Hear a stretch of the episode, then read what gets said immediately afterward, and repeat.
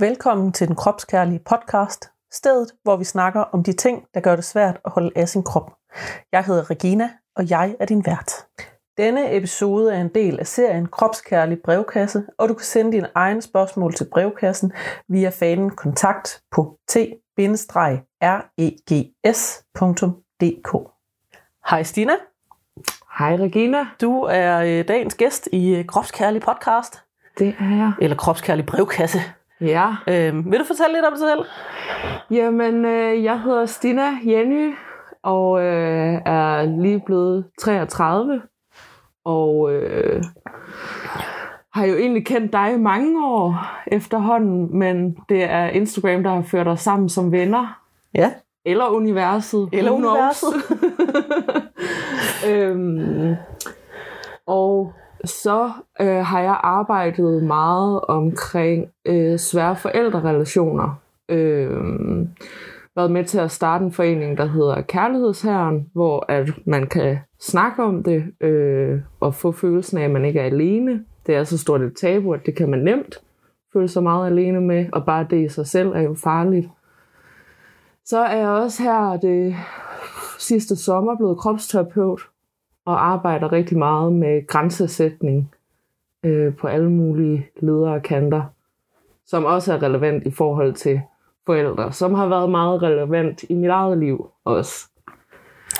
Det må man sige. Ja, faktisk ja. Det meste af mit arbejde tager udgangspunkt i mig selv på en eller anden måde. Det kan man sige, det er også det sidste der, hvor man bliver eksperten på det, når at man anerkender, at ens egne oplevelser og følelser ikke er så unikke igen, og at man faktisk kan bruge dem til at tale ind i, hvad andre mennesker oplever. Lige præcis. Det gør jeg også selv. Ja. Det er en hel del det, jeg også gør. Jeg tror, vi har behov for det. Altså, vi er jo alle sammen erfaringseksperter i vores eget liv. Lige præcis. I de problemer, vi er stødt ind i. Lige præcis. I dag der har jeg fået, det er ikke så meget et spørgsmål, som den kropskærlige brevkasse har fået, det er mere et emne, men det handler netop omkring det her med grænsesætning i de her relationer. Ikke nødvendigvis svære relationer, det kan også bare være altså grænsesætning i forhold til mødre, svigermødre. Det er også noget, jeg snakker meget om. Ja. Og det er egentlig bare det, at vi skal snakke om, hvordan gør man, og hvad kan man gøre, og hvordan kan det se ud, det her grænseoverskridende adfærd, som man oplever. Og der har vi jo forskellige oplevelser, fordi at vi kommer fra nogle meget forskellige familieforhold. Men det interessante er jo, at det med grænser har været gældende i begge alligevel. Altså det er sådan en gennemgående vigtig ting. Ja. For alle mennesker. Ja. Og i alle relationer. Ja. Men det der er med det, når man ikke har grænser i sine nære relationer, så bliver det endnu sværere i alle andre relationer også. Sådan for at tage fat i det med grænsesætning, og sådan sætte det lidt i et større perspektiv, hvor man kan begynde sådan at forstå det lidt, forstå sig selv i et større billede. Der er grænsesætning jo noget, man især øver sig rigtig, rigtig meget på i sådan relativt tidlig barndom. Man ser tit med de her toddlers eller børn, at de begynder at sige nej til alting, og begynder at råbe nej til alting. Og det er jo egentlig en måde at undersøge sine egne grænser på, at der er mange forældre, som brokker sig over det her med, at mit barn kan ikke rigtig beslutte sig, og jeg synes, at det er irriterende, at mit barn på et tidspunkt siger nej, og så siger ja, jeg vil gerne alligevel, og bliver ked af, når det så ikke kan lade sig gøre. Men det er jo en del af grænsesætning, det her med at sige nej til ting, og så rent faktisk få lov til at mærke efter, om man måske havde lyst til det alligevel. Og på et tidspunkt, når vi så ligesom bliver lidt ældre, og det er især i skolen, der lærer vi at begynde at ignorere alle de her behov og lyster, kan man egentlig på en eller anden måde kalde dem, som man har, at man måske har et behov for rent kropsligt at bevæge sig, eller at man bare skal på toilet for eksempel, eller hvor at man kan ikke mærke, hvad man får lov til at mærke, hvad man selv har behov for, fordi at der ligesom er noget andet uden for en, der kræver, at man gør noget bestemt. Ja. Og så oplever man det også sådan pædagogfagligt, der snakker man om for eksempel frontstage og backstage, hvor at backstage det er ligesom det er tit familien, hvor at man kan få lov til at afprøve alle de her ting, at man kan få lov til at gå til nogens grænse og jogge på den og finde ud af, at der var en grænse, men så stadigvæk opleve at blive anerkendt og værdsat som menneske, selvom man kom til at overskride en grænse. Yes. Og når man så har trygge rammer backstage i sin familie til ligesom at afprøve det, så kan man gå ud frontstage, det er ude sådan ligesom i alle sine andre relationer, hvor at man så kan interagere med andre mennesker på en måde, hvor at man ikke nødvendigvis overskrider deres grænser, eller man ved, hvordan at man handler i en situation, hvor at man kommer til at overskride andres grænser. Ja.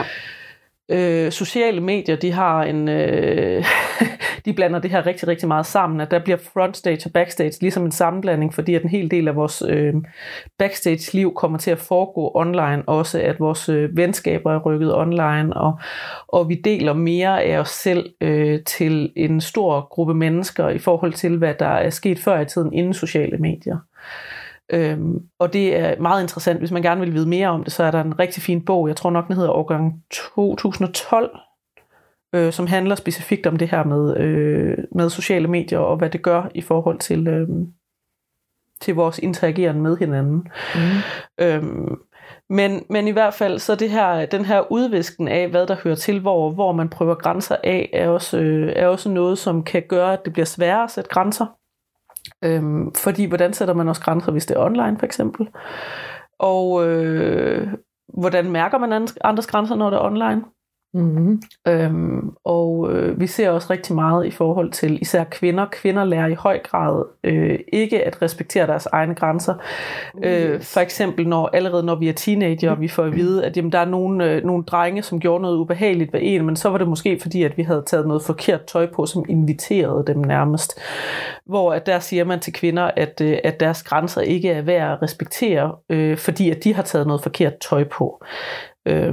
Men grænseoverskridende adfærd er altså ikke noget, som man kan give tøjskylden for. Og især fordi kvinder jo også oplever den anden vej rundt, at hvis man tager noget tøj på, som er for tildækket eller for sort eller for kedeligt, eller så bliver man også beskyldt for at være snærpet. Så kvinder har især hele tiden den her balancegang mellem at skulle være, man snakker om det her med luder Madonna-kompleks, at man må ikke være nogen af delene, men alligevel skal man være begge dele på én gang. Ja. Meget lille snæver rum. Meget lille snæver rum, at kvinder især har, og med kvinder, der er mange queer-personer også indover i øvrigt, men oplever at skulle navigere i. Udover det, så har vi stadigvæk nogle relativt traditionelle kønsroller, som går igen i mange familier, hvor at det forventes, at pigerne kan noget andet rent husligt, end drenge kan, at de fleste piger, de lærer at vaske tøj og lave mad og sådan noget, mens at drenge kan godt flytte hjemmefra og aldrig har prøvet at bruge en vaskemaskine. Og det er også med til, at vi bærer de her kønsroller videre, hvor at det tit bliver mor eller svigermor, som giver kvinden i et heteronormativt parforhold skylden for, at et hjem for eksempel roder, eller at planterne ikke er vandet, eller at køkkenskabene er indrettet forkert. Altså kvinder oplever jævnligt, at mødre eller svigermødre kommer på besøg og rykker rundt i deres køkkenskabe. Ja. Fordi at de har indrettet køkkenet forkert. Og der kan man jo bare undre sig over, hvorfor fanden er det, at det altid er kvinden, der skal indrette køkkenskabene. Ja. Og det er den her med traditionelle kønsroller, som kvinder især stadigvæk lider under, og derfor oplever at det er grænseoverskridende, fordi man får ansvaret for noget, man egentlig ikke har ansvaret for alene. Mm. Udover det, så lærer vi som kvinder også rigtig meget, at vi skal gerne være søde, og vi skal gerne være rolige, og det er os, der sådan, har den her omsorgsrolle, hvor at vi skal sørge for, at andre har det godt, og synes, at det er behageligt at være. Så de fleste kvinder oplever, at selvom noget er ubehageligt og noget er træls, så er det stadigvæk noget, hvor man må helst ikke sige til, fordi, men hvad sker der så med den her gode stemning? Mm-hmm. Ja. Og det er rigtig svært. Kvinder oplever også især, at andre kommenterer på deres mad, enten at de spiser for lidt, eller at de spiser for meget. En hel masse andre ting. At det er sådan som om, at med kvinder, der kan man godt...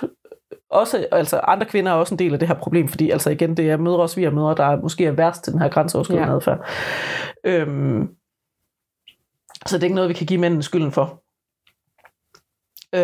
Men der er den her grænseløshed, og når at man selv har lært, at ens grænser ikke er værd at respektere, og man derfor har glemt, hvordan ens grænser føles, og hvor de er henne, så bliver det også bare rigtig, rigtig svært at mærke og fornemme andres grænser. Ja. Og det var sådan lige lidt vi går lige uden for os selv og kigger på det. Ja. Altså det er faktisk vist med statistikker også, at det er i forhold til det, som jeg ved mest om, altså der hvor forældrerelationer bliver rigtig svære, der er det, hvis at det ældste barn er en kvinde eller en pige til at starte med, og at det ældste barn er en kvinde, og forældrene bliver skilt, så er det højst sandsynligt, at der kommer et brud i relationen for far til den største kvinde i familien. Ja. Den ældste kvinde i familien. Okay. Ja. Det har jeg også selv tænkt, at det er sådan lidt, det er jo et tegn på, hvad vi ellers ser sådan samfundsmæssigt. Altså der er for det meste de højeste forventninger til det ældste barn, hvis det så også oven i købet er en kvinde, så er der endnu højere forventninger. Så er der et yderligere pres. Ja. Mm. Undersøgelserne viste også, at grunden til, at det tit er mellem fædre og børnene, at det går galt, det er, og igen samfundets indvirkning på os, at fædrene tænker ikke, de har så stort et ansvar i forhold til deres børn. Det er også igen den der omsorgsrolle, at kvinderne har omsorgsrollen, at også, vi snakker også om den her med, at fædre kan passe deres egne børn. Fædre kan ikke passe deres egne børn, fædre og fædre. Ja. Ligesom at mødre heller ikke passer børn, mødre og mødre. Ja, lige præcis. Men bare det, at man kan komme til at sige, at en far skal passe sine egne børn, illustrerer det virkelig, virkelig godt. Mm. At far ikke er en primær omsorgsperson på samme måde, som mor er. Ja.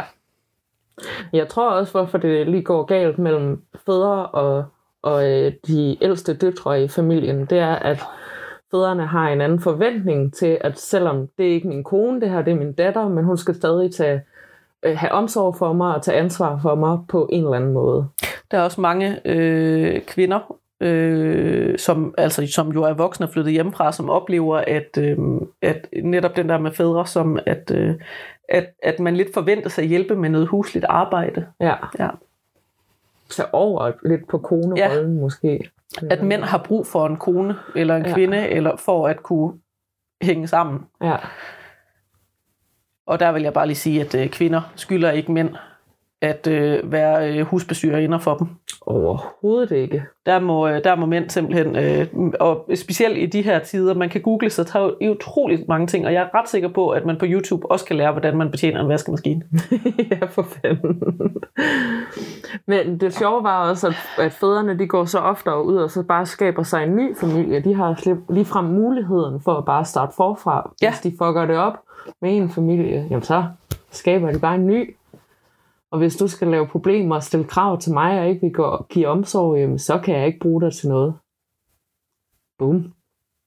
Det er egentlig et meget interessant perspektiv, og det har jeg ikke lige tænkt over for den her, men det er der jo virkelig meget om den her med, at fædre kan bare skabe et nyt liv, og det ser vi også, hvis vi ser det i et historisk perspektiv, har det jo også været den her med, at kvinder, der ligesom har fået børn, har været, eller også især har fået børn ude for ægteskab, har jo hængt på det her barn, og har været rigtig dårligt socialt og økonomisk stillet, hvor at mænd jo bare har kunne sige, men det der, det er ikke mit barn, og så har de kunne finde sig en egnet kone og lave en anden familie med, mens at kvinden ligesom har hængt på et dårligere liv, fordi at manden ligesom bare skrider fra sit ansvar. Ja.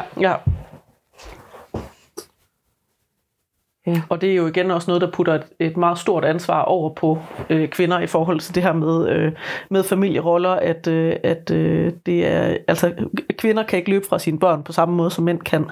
Overhovedet ikke. Der kan man sige, at nu findes der selvfølgelig gentests og sådan noget, men... Ja, men der er stadig en ting, det er sådan økonomiske ansvar, ja. Og det sådan papiragtige ansvar, og så det emotionelle ansvar. Ja. Altså, ja. Det er det, der virkelig halter bagefter, tænker jeg. Ja. Og som de undersøgelser også der viser. Det er jo nogle rimelig nye Gallup-undersøgelser. Ja, og det er jo ikke fordi, at kvinder nødvendigvis er mere omsorgsfulde og ansvarsfulde end mænd er. Det er jo også noget, hvor at vi kulturelt vokser op med, at mænd stadigvæk bare kan forlade deres familie og deres børn og starte en ny familie, og at det er kvinderne, der skal have forældremyndigheden for eksempel som sådan udgangspunkt, med mindre at man er en rigtig dårlig mor. Ja.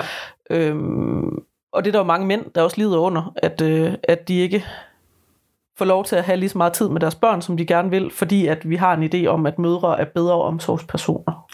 Og det kan nogle gange også være super skadeligt. Det kan ikke bare på grund af kønnet lige med, at det er den bedste omsorgsperson. Nej. Ingen tvivl om det. Ja, men tilbage til det her med grænsesætning og mødre og svigermødre. Jeg har gennem tiden efterhånden hørt rigtig mange historier om mødre og svigermødre, og det er egentlig lige meget, om det er den ene eller den anden, fordi at relationen ligner rigtig meget hinanden, uanset om det er den ene eller den anden, men det er i hvert fald, at man som kvinde i en husholdning har et større ansvar, end mænd har. Ja. At for eksempel den her med, at rigtig mange kvinder kan berette om, hvordan at hvis at mor eller svigermor kommer på besøg, så skal man lige gøre sit hus rent. Mm. Fordi at man er helt sikker på, at mor eller svigermor kommer ind i hjemmet og siger, at hvorfor ser der sådan her ud? Ja. Nærmest, altså kommer ind og kritiserer, at man ikke holder hus på den rigtige måde. Ja. Og noget af det, jeg plejer at sige til dem, der fortæller den her historie, det er, at jamen, altså, det er dit hjem. Det er dig, der bestemmer. Det er dig, der bestemmer. Det er dit hjem. Og hvis din mor eller svigermor kommer ind i dit hjem og ikke synes, det er godt nok, så må du jo sige til din mor eller svigermor, at så kan hun ikke komme i dit hjem. Ja. Og det må man faktisk gerne sige, når at man er voksen. Mm. Det kan godt svigermor godt kan blive sådan lidt rød. Ja, men og der vil jeg bare sige, hvis et svigermor kommer ind i dit hjem og vil have, at du skal gøre rent på hendes måde, og gerne vil have, at du skal holde hus, sådan som hun synes er rigtigt, og hun bliver sur, når du så lige minder hende om, at det er dit hjem, så vil jeg bare sige, det handler om din svigermor, det handler ikke om dig. Nej. Hvis et svigermor, hun bliver sur over, at du ikke gør tingene på hendes måde, så handler det om hendes følelser. Det handler ikke om, hvordan du holder dit hjem. Dit hjem bliver aldrig godt nok, før det bliver din svigermors hjem, hvis det er, at du begynder at gå med på den der. Det er både, altså i forhold til svigermor, så er det en form for magtkamp om, hvordan er man kvinden på den rigtige måde. Men som vi også snakkede om i går, der er også en magtkamp om, med hvem er bedst for min søn. Hvem kan behage ham bedst? Fordi det er jo det, kvinden skal. Det kan der i hvert fald være. Ja, det kan der være. Ja. Behage manden. Ja. Men igen, så kan man se det samme ved mødre i forhold til svigermødre. Så det behøver ikke at være den her, at man skal passe hendes søn op, og man skal være en god nok, eller at man som mor er jaloux på sin søns kæreste. Mm. Det er der helt sikkert også rigtig, rigtig mange, der er. Ja. Men det er simpelthen den her også nedarvet gennem generationer forventning om, hvordan at kvinder skal gøre. Altså man kan jo finde sådan hele vejledninger i, hvordan at man skal gøre rent, og man skal holde huset, og bare sådan noget som altså med Gads takt og tone, som er sådan en hel vejledning i, hvordan at man gør tingene på den rigtige måde. Ja. Og så er det jo meget fint, at man kan gøre tingene på, nu sidder jeg her og laver gåseøjne med mine fingre, men den rigtige måde, men hvad nu, hvis man ikke bliver glad af den rigtige måde? Altså dybest set, så findes der jo ikke nogen rigtig og forkert. Nej, lige præcis. Og også den her med at holde hus, at har man et hjem for, at svigermor skal komme på besøg, eller har man et hjem, fordi at det er der, hvor at man selv skal have ro og have tryghed, og det skal være rart for en selv at være, så tit er svigermor altså heller ikke på besøg, og hun må indrette sit hjem lige præcis, som hun gerne vil. Ja. og også mor for den sags skyld. Mm. Og det er ikke dem, der må bestemme, hvordan man skal indrette sin køkkenskab, eller at man, om man må have vasketøj liggende på gulvet, eller hvad for en farve man skal have på væggene, eller om planterne skal vandes i øvrigt. Mm. Hvis man har planter, der er ved at dø, det må man gerne, man må gerne lade sine planter dø. Ja. Det er faktisk det er der overhovedet ingen andre, der skal bestemme. Nej. Altså de fleste stueplanter, de er jo også lidt svære at holde liv i, fordi at de er egentlig til nogle tropiske områder og sådan noget, så det... Altså det skal ske på en eller anden måde. Min yndlingsplante er jo fredsliljen, fordi at fredsliljen egentlig er en vandplante. Ja. Og så er den verdens største diva, så den skal nok fortælle, når den trænger til at blive vandet. Og når den så trænger til at blive vandet, og den står der sådan og nærmest stående og skaber, så siger jeg dør snart. Så giver man den bare så meget vand, at der ikke er plads til mere vand i potten, og så har den det godt i 14 dage igen. Ja. Og så skal den nok fortælle, når den er tørstig en gang til. Det er sådan en dejlig ting. Det er faktisk også en måde at sætte grænser på, når man planter og sige... jeg dør nu. Ja. men en stueplanter må virkelig gerne dø. Altså det er der sgu ikke nogen andre, der skal bestemme. Hvis man er sådan en, som synes, jeg kan virkelig godt lide planter, og jeg kan virkelig ikke lide at holde planter i liv, så er det faktisk også okay at købe nye planter. Ja. Altså, det må man faktisk gerne, og det er der faktisk ikke nogen mødre eller svigermødre, der overhovedet skal bestemme. Nej, det er vel et eller andet, altså det der med, at der ikke må være en finger at sætte på noget i forhold til mødre og svigermødre, det er et eller andet sådan perfekthedsniveau, vi holder hinanden over på, og sådan presser hinanden ned over. Og de færreste mødre og svigermødre har det faktisk selv godt i at have den idé. Præcis. Fordi at den er også blevet trukket ned over hovedet på dem. Yeah. Men før der er nogen, der stiller sig kritisk og sætter en grænse, så kommer vi ligesom bare aldrig videre. Nej. Og det her mødre og svigermødre, det fede ved at begynde at sætte grænser, det er, at når man begynder at sætte grænser, så smitter det lidt af på ens omverden. Så når man kan sige, jamen prøv at høre, svigermor eller mor, kommer du og besøger mig, eller kommer du og besøger mit hjem? Ja. Og hvis din svigermor eller mor så siger, at hun besøger dit hjem, så kan du jo bare sige til hende, det er fint, så må du gerne så kan du gå hjem til dit eget hjem i stedet for. Mm. Men hvis de nu kommer for at besøge dig, så burde det virkelig ikke at være sådan, at du allerede på forhånd skal være træt og udkørt og nervøs for, hvad er det i dag, at din mor eller svigermor får udpeget som værende ikke godt nok. Fordi hvis du har en mor eller svigermor, der kommer ind i dit hjem og begynder at udpege fejl, så stopper det aldrig. Du kan aldrig gøre det godt nok til, at din mor eller svigermor ikke kan finde et eller andet, som er forkert. Nej. Og det ved man inderst inde også godt, når man står i den situation, fordi man er som regel nervøs, har ondt i maven, er træt, har måske slet overhovedet ikke lyst til at få besøg. Ja. Fordi at man godt ved, at det aldrig bliver godt nok. Ja. Den eneste måde, man kan stoppe det her på, det er ved at sige, hold op. Ja. Stop det der. Hvis at du er så sur på mit hjem, så er det fint. Så kan vi to godt mødes et andet sted. Mm. Vi kan godt mødes på en café. Jeg kan godt komme hjem og besøge dig i stedet for, men hvis at du ikke kan lide mit hjem, så må du gerne blive ude af mit hjem. Ja. Rigtig godt eksempel på at sætte grænser og så lave rammerne på en så måde, man selv også kan være med på også det. Fordi at på den måde siger man også, det er ikke fordi jeg ikke kan lide dig, mor eller svigermor. Jeg vil rigtig gerne ses med dig, men hvis at du har så stort et behov for hele tiden at kritisere det her, jeg gør, så lad os bare flytte os væk fra det. Ja. Fordi det gør ondt på mig, det gør mig utryg, det gør mig ubehageligt til mode, at jeg ikke ved, hvad det er, du kommer ind, og i dag er utilfreds over. Ja. Så flytter jeg væk fra det, der giver konflikten. Det er en rigtig, rigtig god måde at sætte grænser på, hvor at man ikke behøver at skabe en kæmpe konflikt. Fordi problemet også, når man sætter grænser, og som man vil komme til at opleve, hvis man begynder at sætte grænser, det er, at mor eller svigermor nogle gange vil begynde på sådan en mere eller mindre ubevidst, følelsesmæssig afpresning. Yes. Men det var jo ikke fordi at, eller, men det er jo også hårdt for mig, eller alle mulige andre ting. Ja. Og igen kan jeg bare sige, svigermors følelser handler ikke om dig. Hvis du sætter grænser, og din svigermor eller mor bliver ked af det, så er det din svigermor eller mors følelser, det handler om. Mm. Og dem kan din svigermor eller mor kun selv gøre noget ved. Yeah. Det kan godt ske, at du kan hjælpe ved at tale med personen om, hvorfor er det, at det gør så ondt, at jeg ikke vil have, at du gør sådan her over for mig. Det kan være, men det kan også være, at man rent faktisk skal opfordre sin mor eller svigermor til at søge noget professionel hjælp, fordi at som kvinde har man ikke ansvaret for, at andre personer kan lære at håndtere deres følelser heller. Ja. Nogle gange har jeg hørt eksempler, der er så grælde som, at mødre eller svigermødre rent faktisk har truet med at begå selvmord, når at man har prøvet på at sætte grænser.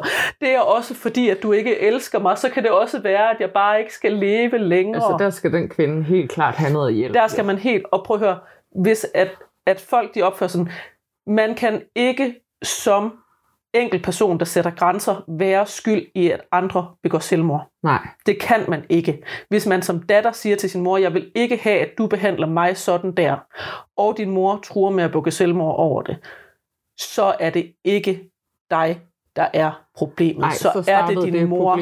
Ja, så er det din mor, der skal have hjælp. Og så vil jeg gerne lige sige også noget, som jeg gerne siger tit. Det er forældre, der har valgt at få børn. Det er ikke børn, der har valgt at få forældre. Nej. Forældre har ansvaret i den relation, også når man er voksen. Ja. Og så for lige at tage den et skridt videre, når at vi også er kommet dertil, hvor vi er voksne, og vi bliver ved med at finde os i den her grænseoverskridende adfærd, så er det også tit noget med, at vi ikke har et selvværd, der er godt nok til, at vi betragter os selv som værende voksne i relation til de voksne mennesker i vores liv. Mm. Der er også mange, som oplever for eksempel, at så har de formået at have et godt og fornuftigt forhold til deres forældre, hvor at grænser bliver respekteret gensidigt, og det er helt fint. Men så kommer man for eksempel til en, lad os sige, en familiejulefrokost, og så sidder ens onkel og fortæller en, om man nu burde at spise anden portion risalamande, eller om man er blevet doven, siden at man er blevet tyk, eller sådan nogle ting, hvor at det igen er den her person, man ikke ser nok i sit liv til, at man ligesom har fået den her fornemmelse af, at man begge to er voksne og ligeværdige. Mm. Hvis at voksne mennesker bliver ved med at behandle en som om, at man er mindre værd, så er det som regel, fordi at man også giver dem lov til det, fordi at man ikke har fundet ud af, at man faktisk selv er voksen, og man er ligeværdig med de voksne mennesker i ens liv. Ja. Hvis man får sine grænser respekteret sådan generelt, hvor man kommer, og at man sætter grænser og sådan noget, så vil man som regel, det var i hvert fald sådan min oplevelse, da jeg var sådan en ung voksen, den her med, at man sådan opdagede, at jamen, andre mennesker behandler mig som en voksen. Andre mennesker, som jeg betragter som voksne, spørger mig om råd og vejledning. Ja. Andre mennesker betragter mig som en ligeværdig og kompetent person. Ja. Og det er sådan, det skal være. Mm. Fordi at voksne mennesker er ligeværdige og kompetente mennesker, og det er børn i øvrigt også. Vi skal lade være med at lade som om, at børn det er sådan nogle små, nogen der skal blive voksne hurtigst muligt. Børn er pissekompetente. Yeah. Altså, behandle dem ordentligt. Lad være med at behandle dem som voksne. De har en masse udvikling, de skal gøre og sådan noget. Men respekter børn. De lærer så sindssygt meget. Når voksne mennesker er trætte af at lære noget nyt, børn lærer noget nyt hele tiden. Yeah. Altså, børn er pisse fucking seje. Og børn, det som de virkelig skal anerkendes for, det er, hvor loyale de er til deres familie og til deres forældre særligt. Ja. Men jeg oplevede jo det helt modsatte i min familie. Det var lige meget, hvor gammel jeg blev, og hvor klog jeg blev, så var jeg aldrig voksen. Du blev lige altid meget, hvor meget jeg sagde fra og fastholdt til i at være et barn. Fuldstændig. Og det, der i min start 20'er var jeg sådan, men det må også være fordi, at der er nogle ting, jeg ikke ved endnu. Det var jo en del af historien. Det var fordi, du ikke forstår ting, Stina. Det var fordi, du stadig er ung og dum. Og så, som jeg tog uddannelse, så tænkte jeg, så må det jo blive bedre hen ad vejen. Nu ved jeg snart lige så meget, hvis ikke mere, fordi jeg har nyere uddannelser end min familiemedlemmer. Og måske også efterhånden højere uddannelsesniveau. Ja, det er 100%. Men nej, der kom sgu aldrig den dag, hvor at jeg blev set som ligeværdig. At du var voksen nok. Og hvis at jeg sagde fra og gerne ville ses som ligeværdig, så var det virkelig synd for dem. Altså. Ja. Og det er ikke synd, at andre mennesker gerne vil behandles ligeværdigt. Nej. Det er faktisk helt almindelig human decency at behandle andre mennesker som om, at de er lige så meget værd som sig selv. Når man ser det overfra, så er det jo så fjollet. Det er altså så fjollet. Og når at man er i en situation, hvor at man har et behov for at få andre mennesker til at føle sig mindre værd, så er det som regel fordi, at man selv har det rigtig, rigtig dårligt selvværd. Yeah. Mennesker, der har det godt med sig selv, har ikke et behov for at kue andre og fortælle dem, at de ikke er gode nok. Nej. Og tage et eller andet magtgreb på det. Og tage et eller andet magtgreb, fordi at det er magt at få andre folk til at føle sig små. Mm. Og hvis man står i en situation, hvor man føler sig lille igen og igen og igen, så vil man komme til at blive ved med at stå i en situation, indtil man sætter grænser. Fordi den person, der får en til at føle sig lille, er ikke den, der begynder at respektere ens grænser. Nej. Og nogle gange så kan grænsesætningen altså godt være, at man bryder en relation, ligesom du for eksempel har gjort til dine forældre. Ja. Og simpelthen sige, jamen jeg tror ikke på, at I nogensinde vil begynde at behandle mig ordentligt, fordi I selv har det så utroligt dårligt. Ja. Så bliver jeg nødt til at flytte mig væk fra det her, for at passe på mig selv. Altså, jeg må lige præcisere, at det var først og fremmest dem, der har brudt med mig. Det er rigtigt, ja. Men det er jo også, jeg er med til at holde fast i det. Man kunne jo blive ved med at kæmpe og tage bidder af sig selv, eller ændre på sig selv, eller gå på kompromis. Og det vælger jeg helt klart aktivt ikke at gøre. Men man kan også sige, at så har de brudt med dig. Men et brud med dig i den konstellation, som du kommer fra, kan også være et forsøg på at få dig til at komme og sige, undskyld, det var også mig, der tog fejl. 100%. Så det er jo grænsesætning stadigvæk at sige, det er fint. Altså, det har jeg alle dage med mig. Vist. Jeg holder fast i det. Ja, at jeg skal bare komme og sige undskyld. Jeg skal bukke nakken og ned på knæ, og så vil jeg kunne få dem tilbage med det samme. Ja. Men jeg vil ikke gøre det. Jeg vil ikke gå på kompromis med mig selv mere. Jeg har kunnet mærke, hvor meget det har gjort tidligere i mit liv, og stadig faktisk påvirker mit liv meget, at jeg har skulle gøre det i min relation til mine forældre. Ja. Fordi som vi også lige var inde på i starten, det kommer til at spille ud i alle andre relationer. Det gør det. Så har jeg en standard med, at jeg kan ikke lige helt være mig. Det er okay, folk de overtræder mine grænser. Ja. Det er faktisk sådan relationer er. Men det er jo ikke sunde relationer, der er på den måde. Nej, jeg plejer gerne... jeg er blevet beskrevet som, af andre som, at jeg er kompromisløst mig selv. Og det er jo meget interessant det her, fordi at det kompromisløse består jo i, at jeg har øvet mig rigtig meget i at sætte grænser. Jeg har sat rigtig mange grænser, også hvor at, altså, hjertet har siddet helt op i halsen på mig, og jeg er gået grædende derfra, fordi at det har været rigtig pissehårdt. Men hvor jeg sætter de grænser, og hvor det burde ikke være kompromisløst at sætte grænser og sige, jeg har et behov for, at du behandler mig ordentligt, og jeg har et behov for, at du passer på mig her. Nej. Det burde ikke, men lige præcis, og det burde ikke være noget, der bliver beskrevet som kompromisløst.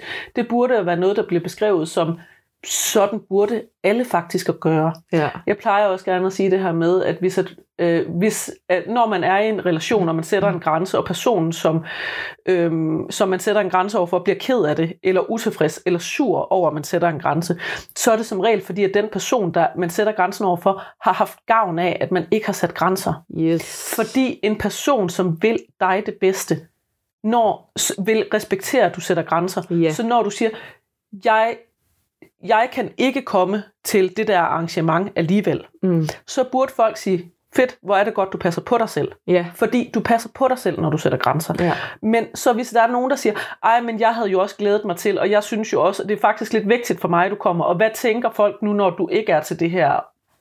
Så er det fordi, at personen har en eller anden agenda, som involverer dig, men som der ikke handler om dig. Mm. Og andre mennesker må ikke bestemme, hvad man skal gøre, fordi at de har et behov for at vise et eller andet frem på en eller anden måde. Nej, og så har vi også forskellige grænser. Der er ikke en standard på det der, så hvad en synes er en grænse, er nødvendigvis ikke en grænse for en anden. Nej. Vi har levet forskellige liv, vi har forskellige følelsesmæssige liv, og det er sådan, det er sådan det er. Altså, så man kan ikke sige, at jamen sådan der har jeg det ikke, så derfor skal du heller ikke have det sådan.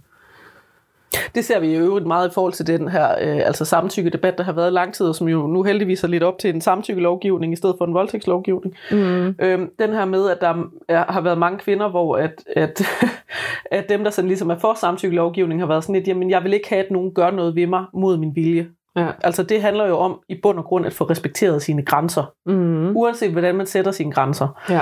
Og så har der været rigtig mange, og også især kvinder, som har været sådan, jamen jeg kan godt lide at få et klap i røven. Og sådan, jamen det er fint, men det er fordi dine grænser er et andet sted. Ja. Og det er fair nok, at du har det sådan, men det betyder ikke, at alle må blive klappet i røven, fordi at du har det behov. Nej. Det er okay, men så må du også gerne sige til, hvad dit behov er. Det er også en del af samtykke, at sige til, hvad sit behov er, og sige, at man bliver respekteret, når man siger fra. Samtykke er jo netop også et udtryk for, at en anerkendelse af, at vi har bare ikke de samme grænser, derfor bliver vi nødt til at snakke om det. Ja, lige præcis. Jeg kom lige til at tænke på, da du beskrev dig selv som kompromisløs, der eller siger, at det er noget, som mange andre siger. Tror du, at det ville have været noget, du havde fået lige så tit at vide, hvis du var en mand? Nej, vel? Nej, det tror jeg ikke, fordi at drenge, de lærer, at de gerne må, altså drenge må gerne råbe højt, for eksempel. Ja. Det har vi også lige snakket om. Du lavede et opslag på Instagram i går, hvor du skrev om det her med at gå ned og råbe efter bølgerne. Ja. Hvor at de fleste drenge og mænd synes ikke, at det er svært at gå ud og råbe. De går på legepladsen, og de råber, og de skriger. Ja. Og det er så skønt. hvor at piger de lærer, at vi skal gerne sidde stille med vores dukker, og fordi dukken skal sove. Ja. At man skal lege sådan stille lege, når at man er pige i stedet for. Ja. Hvor en dreng har altid lært at råbe. Mm. Og være vild og alt sådan noget. Hvor at, og jeg oplever så mange kvinder, som, altså den der med at komme ud og råbe i en skov. Det er sådan, wow, det er fedt at komme ud og råbe i en skov. Det er så fucking fedt. Men, altså. Og jeg oplever faktisk også tit, at mænd fortæller mig, at jeg skal lade være med at råbe. Ja. Og hvor jeg tit står med den her tanke, at det er sådan, jamen, vi taler lige højt. Ja. Og jeg skal lade være med at være aggressiv, og sådan lidt, jamen, vi taler på cirka samme måde. Ja. Så nej, jeg tror ikke, at jeg ville føles kompromisløs, hvis at jeg var en mand. Så tror jeg, det bare ville være sådan, jamen, okay, det er bare sådan, du er. Altså, ja. Og jeg har altid været meget maskulin i min tilgang til det her med, hvordan at man... med at gøre ting, altså også den her med, der er mange kvinder, som undervurderer sig selv og synes, at det er svært, og for eksempel at kræve mere i løn, hvis det er det, de gerne vil have, for eksempel på deres arbejde, hvor jeg er sådan meget, jamen, jeg var til en mus-samtale på et tidspunkt, og min chef, han spurgte, hvad kan vi gøre for dig, Regina? Hvad vil du gerne have, at der skal ske i dit arbejdsliv? Og jeg sagde, jeg vil gerne have mere i løn, og jeg synes, at vi skal arbejde på, at vi kommer derhen, hvor jeg får mere i løn. Ja. Og han kiggede på mig med, altså undrende, og sådan, det tror jeg ikke, jeg kan hjælpe dig med. Nej. Fordi jeg er offentlig ansat, og der er jo nogle sindssyge regler i forhold til det. Men bare det her med at turde sige, at jamen, det må jeg faktisk gerne. Mm. Og jeg plejer også gerne den her med, at man kan se, når mænd de søger job, så er de sådan, nå, men det der, det kan jeg ikke helt, men det siger jeg bare, jeg kan så, fordi så lærer jeg det nok. Hvor kvinder sådan, jamen det der, det kan jeg ikke, så må jeg hellere fortælle, at jeg ikke kan det der. Ja. Undskylden for sig selv, ikke? Og hvor det sådan lidt, jamen... Men det er jo igen, fordi der er den meget lille marken, fordi ja. At så går det over i, at man er for kraftfuld, man er hysterisk, man er krævende, man er for meget på alle mulige måder. Ja. Ja. Og det er jo det, der er med især det her med kvinder og grænsesætning, at kvinder må aldrig være for meget. Nej. Vi må heller ikke være for lidt. Nej. Altså på min briks med kropsterapi, der er det også som sagt rigtig meget grænser, vi arbejder med, ja. Og også med at råbe. Og det er den samme grænse, der kommer til hele tiden. Altså den der, er det for meget? Ja. Er det for meget for dig, Stina, som behandler? Er det for meget for naboerne, der kan høre mig råbe nu? Ja. Må jeg godt råbe? Må jeg godt sige fra? Altså, ja. Det er utrolig grundlæggende, og særligt, altså nu, vi påstår ikke, at mænd ikke også har problemer med grænsesætning her, men det er bare særligt et problem for os, fordi det ligger i vores opdragelse lige fra starten. Ikke? Ja, det ligger meget altså kulturelt det her med, at kvinder må ikke være for meget. Og vi har arvet det ned igennem generationer. Inden vi startede den optagelse her, så lå vi jo lidt og snakkede om, hvordan jeg kan se i min familie, og også uden at have kendt min oldemor, ved, at det fandtes også der, den der perfektionisme, den her med at være meget følsom og bruge det næsten som et våben i relationerne. Altså det følsomme der i kvinder, det kan jo nogle gange også blive en manipulation i sig selv. En styrende faktor i hvert fald. Ja. Jeg var bange for at gøre min mor ked af det, og det blev også sagt, at nu skal du ikke gøre mor ked af det. Det bliver stadig sagt den dag i dag. Mm. Og det er også noget, jeg er bange for med min mormor. Jeg kan se, hvor meget hun prøver, hvor meget hun er presset af det der perfektionisme, både i hjemmet og med maden og i forhold til alt i livet. Ja. Så jeg skal ikke komme og på den måde presse mere ved at gøre hendes følelser sværere. Ja. Ja, men også det her med, at det er jo tit, altså når du så rent faktisk tager ansvar for dit liv, og det oplever man jo også mange andre steder. Når man rent faktisk tager ansvar for sit eget liv og siger fra, så er der nogen, der vil se det som en kommentar på, hvordan de lever deres liv. Mm. Og det kan man også bare løbe ind i rigtig meget ved. Så når at man nægter at indgå i de samme familiemæssige konstellationer, som ens mor har gjort, eller ens mormor har gjort, og ens oldemor har gjort, og man siger, det her det gider jeg fandme ikke at finde mig i, jeg vil noget andet med mit liv, jeg gider ikke at være ulykkelig på samme måde som jeg, så kan det komme til for den, som der ligesom står tilbage, og grænsen er blevet sat overfor, så kan man komme til at føle sig, at der er nogen, der står og peger fingre på en og siger, men du er ikke god nok, for jeg vil ikke leve dit liv. Mm. I virkeligheden er det jo livet, der ikke er godt nok. Ja. Men man kommer til at tage det på sig som at det er mig som person, der ikke er god nok. Og nu elsker du mig. Altså i bund og grund er det jo en frygt for at blive forladt. Mm. Og det er der rigtig mange. Hvis man har et lavt selvværd og stor mindreværdsfølelse, har man tit en meget stor frygt for at blive forladt. Ja. Altså jeg synes, det kan hjælpe at så spørge en, i det mindste inde i en selv, sådan, jamen er det noget, der skal gøres igen, det liv, de lever, det pres, de har, det mindre værd, de har, er det værd at genskabe ind i mig? Det kan også være, at man har behov for at stille det spørgsmål højt til dem. Mm. Men er det virkelig noget, jeg skal gentage? Har du haft et godt liv? Ja. Hvis du ikke har haft et godt liv, hvorfor skal jeg så leve et liv, der ligner dit? Ja. Ja, du er også lidt bedre til at være konfronterende, ja, end jeg er. Så jeg vil i hvert fald også sige, at det er jo sådan en mulighed, man tager det ind i sig selv. Ja. Og så bare vide, når man står i samtale med den person, at det handler om dem. Og det handler om at... Altså det går ondt, der lige bliver sagt fra, men igen, som du også var inde på tidligere, man giver også andre muligheden for at føle, jamen vil jeg egentlig det her? Ja. Har jeg egentlig lyst til at støvsuge, hver gang der kommer, ja, familie på besøg? Og så har de også muligheden for at sige, på den måde er det en kæmpe gave, ja, når vi starter med at sætte grænser. Og der er jo mange måder at sætte grænser på. Altså ja, det kan jo være den her med, jamen det er fint, du må gerne komme og besøge mig, men jeg gider ikke at høre kommentarer om mit hjem. Nej. Fordi du kommer og besøger mig, ja, og det er mit hjem. Ja. Altså det kan jo være en måde. Og så ikke tage det der, hvor det bliver en konfrontation, men simpelthen tage den på forhånd. Ja. Når ens mor ringer og siger, må jeg komme på besøg, så siger, ja mor, det vil simpelthen være så dejligt. Og jeg vil lige fortælle dig på forhånd, jeg har ikke hverken tid eller lyst eller energi til at gøre rent. Så når at du kommer hos mig, så vil jeg gerne have, at du bare lader være med at forholde dig til, at der er beskidt, fordi jeg ved det faktisk godt. Ja. Det kan være en måde at sætte en grænse på. Mm. Det kan også være en måde at sætte en grænse på, det her med, at man netop er klar over det. At når min mor kommer på besøg og kritiserer mit hjem, så handler det ikke om mig, det handler om min mor. Ja. Og så bare simpelthen, når mor så kommer og begynder at rykke rundt i en skab, så sige, det er fint, det er min mors behov. Ja. Når hun er færdig med at rykke rundt i min skab, så rykker jeg min skab tilbage igen. Ja. Jeg tror, grunden til, at det nogle gange kan også være svært med de der grænser, det er frygten for konflikten, der kan komme ud af det. Og at man ikke ved, hvor man skal starte. Men der tror jeg også bare, det hjælper sådan at fokusere ind på nogle punkter. Hvad vil jeg ikke have? Ja. Vil jeg ikke have, der bliver kommenteret på det? Kan jeg godt finde ud af at bare glide af på nogle ting? Eller bliver jeg irritabel, ja, lige meget hvad? Så jeg bliver nødt til at sige, det her, det skal du i hvert fald ikke gøre. Fremover, så åbner du ikke min skab, ja, og rundt i dem. Ja. Eller hvad det nu er. Og det kan også være, hvis altså tit når mødre, de kommer og gør det der, så gør de det jo faktisk desværre i allerbedste mening og for at hjælpe deres børn. Så en måde at sætte en grænse på kan også være at give sin mor noget at hjælpe med. Mange, ja, mødre oplever jo lige pludselig, at deres børn flytter hjemmefra og har ikke brug for dem længere. Ja. Så kan det jo også være, at man på forhånd kan sige, åh mor, jeg har også lige de her potteplanter, de trænger altså godt nok lige til lidt omsorg. Kunne det være, at du kunne hjælpe mig med at potte dem om? Jeg kan lige se mange mødre være sådan helt... Ja, og mødre vil være sådan, ej, hvor er det fedt, at jeg får lov til at hjælpe dig med noget. Ja. Eller man lige siger, åh mor, jeg mangler også lige det her, vil du lige handle ind for mig på vejen? Mm. Allerede der, så har du givet din mor et formål med at komme på besøg.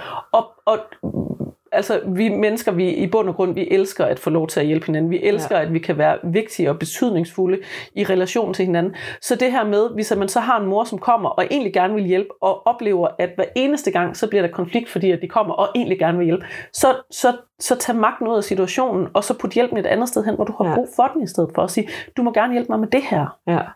Det kan være, det er det, der rent faktisk gør, at hun lader være med at flytte hele køkkenet rundt. Ja. Den har jeg ikke været god til med min mor og mormor, den der, fordi den har vi jo holdt op mod hinanden. Ja. Men jeg øver mig i det med mine venner, at jeg godt må bede om hjælp, og at jeg godt må ikke have styr på det hele, og sige, kan du tage mælken med, fordi det glemte jeg simpelthen. Lige præcis. Det kan man også gøre ved mødre og svigermødre, fordi, ja, mødre og svigermødre vil faktisk også gerne hjælpe. Ja. Og hvis man ved, at de kommer og giver, altså i gåseøjne, en hjælp, som man ikke ønsker hele tiden, fordi det kan være, at mor rent faktisk synes, at det er en hjælp, at de kommer og siger, ej, men gulvet er godt nok også lige lidt beskidt. Skal jeg ikke lige støvsuge det for dig? Mm. Det kan være, at det mor i virkeligheden siger, ikke er, at du er dårlig til at gøre rent, men det er, jeg vil gerne lige have lov til at hjælpe dig lidt, fordi så føler jeg, at jeg kan gøre noget for dig. Ja. Så i stedet for, at hun skal komme og sige, gulvet er lidt beskidt, skal jeg støvsuge. Hvis du ved, at hun støvsuger hver eneste gang, hun kommer på besøg, så start med at sige, der trænger godt nok også til at blive støvsuget. Hvis du har lyst til at hjælpe med det, så ville det simpelthen være så dejligt, fordi jeg har sgu ikke selv nået det. Nej. Så har du taget magten ud af, at din svigermor eller mor skal kritisere dig før at hun kan få lov til at give dig den hjælp, som hun måske egentlig bare gerne vil have lov til at give. Ja. Så hvis hun støvsuger hver eneste gang, så kan hun lov til at støvsuge. Det er jo også, altså der kan man også komme ind på, hvad for et kærlighedssprog man har, ikke? Ja. Fordi det er jo, den generation har ikke lært at sætte ord på tingene så godt. Det har ikke været en del af kulturen, og der har nærmest ikke været et sprog for det. Det er vi først ved at finde ud af nu. Ja. Så det er en måde at vise kærlighed på, at man lige tager opvasken eller støvsuger. Og eller, jeg kan ikke helt huske alle de her kærlighedsbrug. Det er noget med at få, noget med at modtage gaver, noget med kvalitetstid til hinanden, eller tjenester og sådan nogle ting. Og hvis det nu er tjenesten, at mor har som sit kærlighedsbrug, jeg bliver så glad, når du kommer hjem og hjælper mig med et eller andet. Ja. Og mor så, jamen jeg ved ikke, hvad mit barns kærlighedsbrug er, men sådan her føler jeg mig elsket, så giver jeg dig det samme. Ja. Og så står man der og føler sig fuldstændig overkørt, fordi i virkeligheden, det man allerhelst ville have, det var bare, at man kunne sidde stille i en time og snakke med sin mor om, hvordan at man havde det, mens man drak en kop kaffe, uden at der skulle være mere i det. Og så får man måske sådan en mor, der kommer ind som en tornado og ordner ting, og man føler sig fuldstændig overkørt, og det var bare overhovedet ikke det, man havde brug for. Så også det der med at tage ansvar for, også at sige til sin mor, jamen, jeg tror, at du gør det her, fordi du gerne vil være god ved mig. Men jeg føler egentlig, at du er bedst ved mig, når at du gør sådan her. Det er også en måde at sætte grænser på. Ja. At sige til sin mor, jamen, kan vi to ikke bare lige have noget kvalitetstid, og måske tage på en café, eller tage på et museum, eller et eller andet, lave noget sammen, som der bare dig og mig, i stedet for, at man ender der, hvor det bliver en konflikt hver gang. Ja. Det handler rigtig meget om at gøre sig bevidst, om at bruge noget tid til med sig selv, med at kigge på, hvad er det for nogle mønstre, der er i min familie, hvordan er jeg viklet ind i dem, hvad er det, vi genskaber, hvad har jeg behov for, hvad har jeg lyst til. Hele tiden huske sig selv på, der er ikke noget rigtigt og forkert i det her. Og så også det der med at begynde at se på, hvad for nogle følelser er mine, og hvad for nogle følelser er min mors eller svigermors. Ja. Og hvis det er mors eller svigermors følelser, så er det ikke mig, der skal lave om på noget, så er det svigermor, vi skal have lavet noget om i forhold til. Ja. Og det kan jeg godt være medvirkende til, netop ved at sige, at jeg vælger at flytte os væk fra den situation, som giver konflikterne igen og igen. Mm. Det er en rigtig god måde at sætte grænser på. Ja. Men mange tror, at når man sætter grænser, så er det sådan noget med, hvor man kommer helt derhen, hvor man er rasende til sidst, og så bliver man nødt til at råbe og skrige efter folk. Men grænser kan sættes på så mange måder, og grænser kan for eksempel være, at man bevidst gør sig om, hov, jeg kan mærke, at de der hår i nakken begynder at rejse sig, når jeg tænker på den her situation bare, eller jeg bliver træt, fordi at det her det snart skal ske. Og så er der nok nogle grænser, der bliver overskredet. Hvordan kan jeg så komme et sted hen, hvor at vi ikke når dertil, hvor mine grænser bliver overskredet? Hvordan kan vi komme derhen, hvor at det er rart for mig at være i? Ja. Og det kan for eksempel være at sige, jamen, kan svigermor få lov til at hjælpe på en anden måde, end den måde, som hun kommer og påtvinger hjælpen på? Mm. Fordi det er ikke hjælp, når at nogen kommer og siger, at nu skal man have hjælp. Det er formynderi, og det er igen den der med, hvem er det så, der altså har i gåseøjne voksenrelationen i relationen. Altså at det er mor eller svigermor, der er den voksne, der ved, hvad der er bedst for en, fordi at de giver en hjælp, man ikke har bedt om. Ja. Så bed om den hjælp, du har brug for i stedet for. Ja. Så har du allerede løsnet op for det, og det er en rigtig god måde at sætte en grænse på, som ikke går ondt på nogen af jer. Mm. Ja, altså alle mødre vil også gerne, hvis de i hvert fald skulle prøve at tænke over det, gerne have, at deres børn bliver voksne. Ikke? Mm. Det kan føles rigtig rart, at deres børn er afhængige af dem, også selvom de er blevet voksne. Og hvis at en mor- eller forældrerelation ikke skulle ønske, at man bliver voksen, så er vi igen ude på det der niveau, hvor at, jamen, så skal de have en anden form for hjælp. Ja. Og hvis at mor ikke ønsker, at man må have lov til at blive voksen, så er det igen mors følelser og mors problem, og det er mor, der skal håndtere det problem. Ja. Det er ikke barnet, der skylder sine forældre og lærer, altså at en forælder giver slip. Nej. At ens forældre skal give slip. Det, og vi har det desværre også vigtigt lige at skyde ind, at bare fordi man forstår ens forældre, så behøver man ikke tage ansvar for det. Nej. Og når man forstår sine forældre, så kan man måske netop begynde på det her med at undgå situationerne, hvor at man ender i de her konfrontationer, og man kan begynde måske at aflaste sig selv, og man kan begynde på at sætte de her grænser på forhånd. Ja. Sådan at man ikke for eksempel ender i et sted, hvor at man slet ikke kan være i nærheden af sine forældre længere, fordi at det er en stor smerte at bryde med sine forældre. Det er der jo ikke nogen, der i bund og grund har lyst til. Heller ikke, når man ender i den situation, og man rent faktisk har gjort det. Nej. Fordi at man mister virkelig, virkelig meget ved ikke at have en familie. Det har vi to også snakket om før. Man mister sin historie. Ja. Altså både sådan længere tilbage i generationer, men også min barndom. Altså, der er ikke så mange til at genfortælle den. Nej, men også bare traditioner. Altså, ja. At bare sådan noget som jul, som er utroligt traditionsbundet, og så har man lige pludselig ikke de traditioner og ritualer, som hører til ens familie længere, og man skal til at finde på sin egne helt fra bunden af. Ja. Det kan der også være noget godt i, men det kan godt være ret hårdt at skal opfinde alle sine traditioner helt fra bunden af, i stedet for at tage dem, som man kan bruge fra det, man kommer fra. Altså, der er ikke nogen happy ending med at bryde med ens forældre. Det kan være nødvendigt, som jeg plejer at sige. Og men stor respekt for, at man gør det. Ja, og jeg tror virkelig på, når man kommer dertil, når det er det, man gør, så er der ikke nogen, der skal stille spørgsmålstegn ved det, fordi så har det været ekstremt nødvendigt, sikkert i meget længere tid. Så har det været meget nødvendigt i meget, meget lang tid. Der er ikke nogen, der bryder med sine forældre, fordi at man var svag, eller at man ikke kunne, at man var nærtagende, eller man, altså noget som helst. Hvis man bryder med sine forældre, så er det fordi, at der har været et massivt misbrug og grænseoverskridende adfærd i mange, mange, mange år. Der er ikke nogen, der bryder med nogen for sjovt. Nej. Igen, børn er super loyale, også selv når de bliver voksne. Ja. De er super forstående. Ja. De kan rumme utrolig meget. De kan rumme for meget. Også. Ja. Så der er ikke så meget tid tilbage af det her, så jeg tænker, vi kan lige sådan lave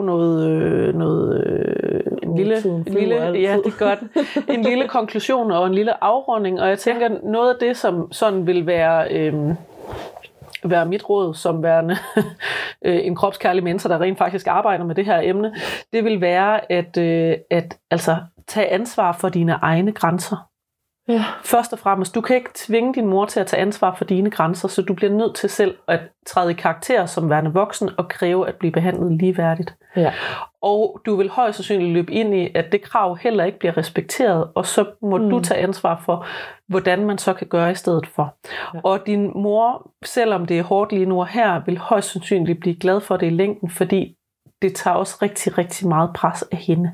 Ja. Fordi hun har det heller ikke godt i det. Det er ikke rart at komme ind i nogens hjem og overskride deres grænser igen og igen. Jeg tænker, at alle mennesker har prøvet at overskride andres grænser, og det er ikke fedt bagefter at sidde og vide, at man har overskredet nogens grænser så meget, at de er blevet kede af det. Mm-hmm. Det er en del af at være menneske, det er noget, vi kommer til, og man må lære af det hver eneste gang, at det sker. Men det er ikke fedt at have overskredet andres grænser. Så din mor synes heller ikke, eller svigermor synes heller ikke, det er fedt at overskride dine grænser. Så hjælp hende til, hvordan hun kan lade være med det, fordi hun kan ikke selv lade være med det, så havde hun gjort det. Ja. God pointer, Regine. Ja.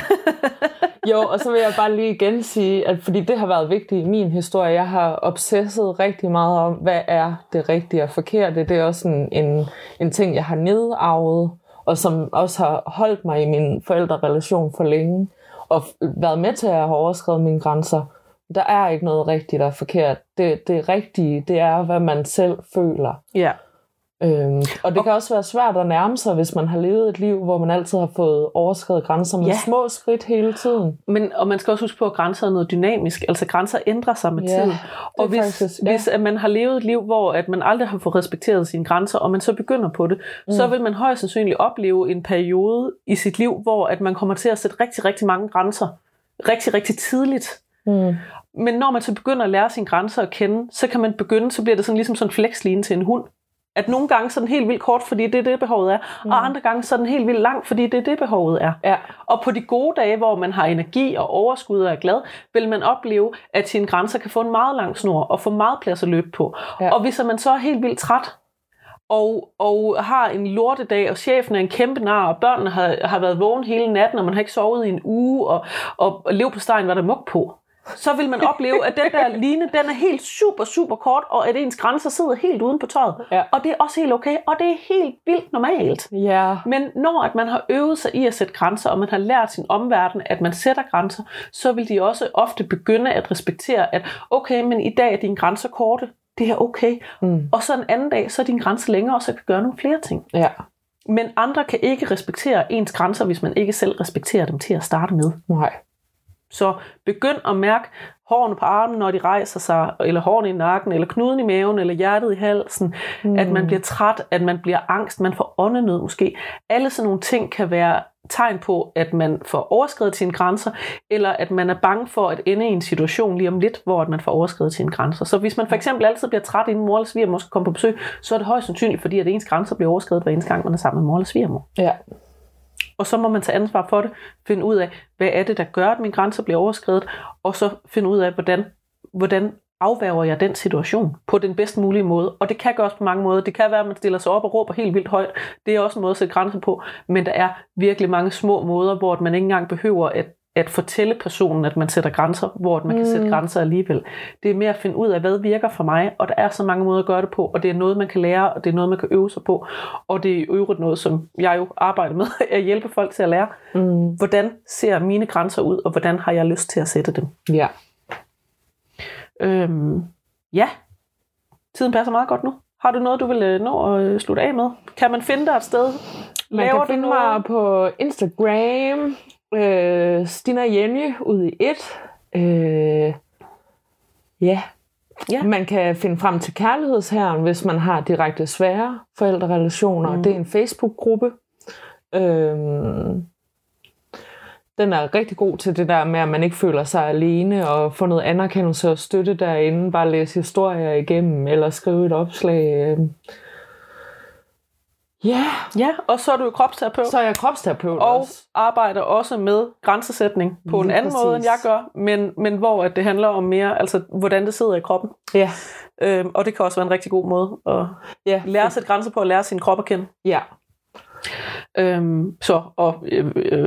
Lige for at gøre lidt reklame for dig, jeg har været til kropsterapi hos dig nogle gange, og det er fantastisk, hvad det kan gøre ved en. Stor anbefaling herfra.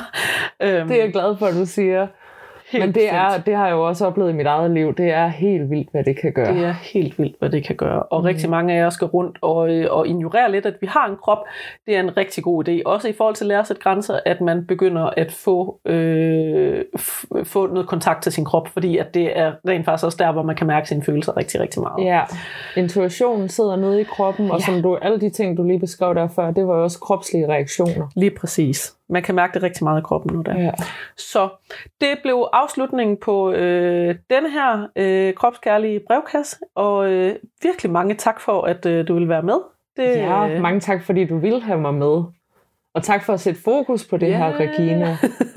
Det er så vigtigt for mig, og det er også vigtigt, at en som dig, der ikke kender det at have det svært med forældre, også sætter fokus på det. Lige præcis. Du lyttede til Den Kropskærlige Podcast, stedet hvor vi snakker om de ting, der gør det svært at holde af sin krop. Jeg hedder Regina, og jeg er din vært. Tak fordi du lyttede med. Hvis du vil vide mere, kan du gå ind på t-regs.dk. Her kan du bruge kontaktformularen til at sende dit eget spørgsmål til Den Kropskærlige Brevkasse.